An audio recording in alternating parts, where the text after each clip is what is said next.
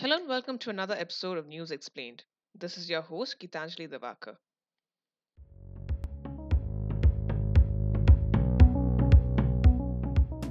China's ByteDance is reducing the rise of its team in India and is unsure of when it will make a comeback. This comes months after it was banned in the country. What led to the situation? The ban on TikTok was enforced in 2020 after a series of clashes between India and China at the border. In one such clash, over 20 Indian Jawans had died. Since then, India decided to retain its ban on TikTok and 58 other Chinese apps, following responses from the companies on issues such as compliance and privacy. What did the company have to say about the ban? In an internal memo to the employees, the company said that they had initially hoped that the situation would be short lived, but they found out that that has not been the case.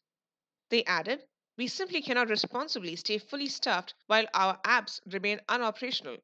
We don't know when we will make a comeback in India. TikTok also said that it was disappointing that despite its efforts, it had not received a clear direction on how and when its apps could be reinstated. The company said it is deeply regretful that after supporting our 2,000 plus employees in India for more than half a year, we have no choice but to scale back the size of our workforce. Stay tuned for more podcasts.